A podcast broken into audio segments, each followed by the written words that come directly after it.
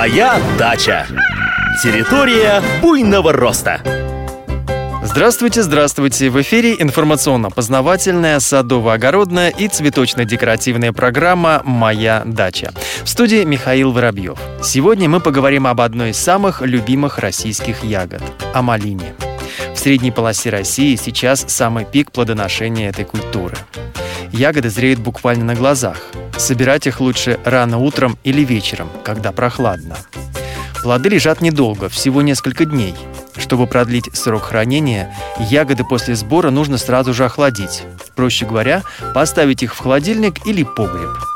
Если плоды теплые и влажные, то первые признаки плесени могут проявиться в течение одного дня. Заготавливать малину можно несколькими способами. Наиболее простой – замораживание. При этом ягоды помещаются в герметичный сосуд или плотный пластиковый пакет и хранятся при минусовой температуре.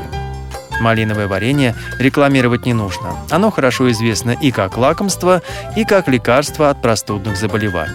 Есть еще один способ сохранения душистых ягод – высушивание.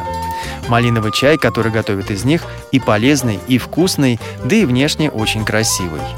Только есть в этом способе одна тонкость. Полностью созревшие ягоды при сушке превращаются в кашицу. Чтобы этого не случилось, малина должна быть слегка недоспелой. Такие плоды по цвету уже розово-красные, но на ощупь еще достаточно твердые. Главная особенность при выращивании малины – большое количество органических удобрений. Под каждый куст ежегодно следует вносить по ведру перепревшего навоза или компоста. А в течение лета почву между рядами желательно мульчировать скошенной травой или соломой. Ветки малины живут всего два года первый они активно растут и формируют цветочные почки. На следующий плодоносят, после чего отмирают.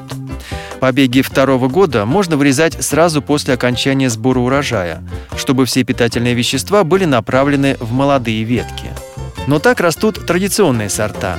Стараниями селекционеров и прежде всего академика Василия Ивановича Казакова были созданы так называемые ремонтантные сорта – они формируют плоды уже на однолетних побегах.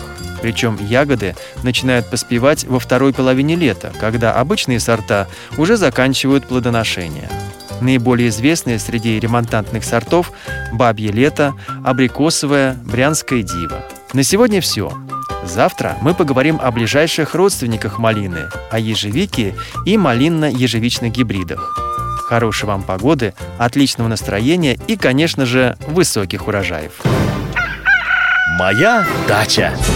Территория буйного роста.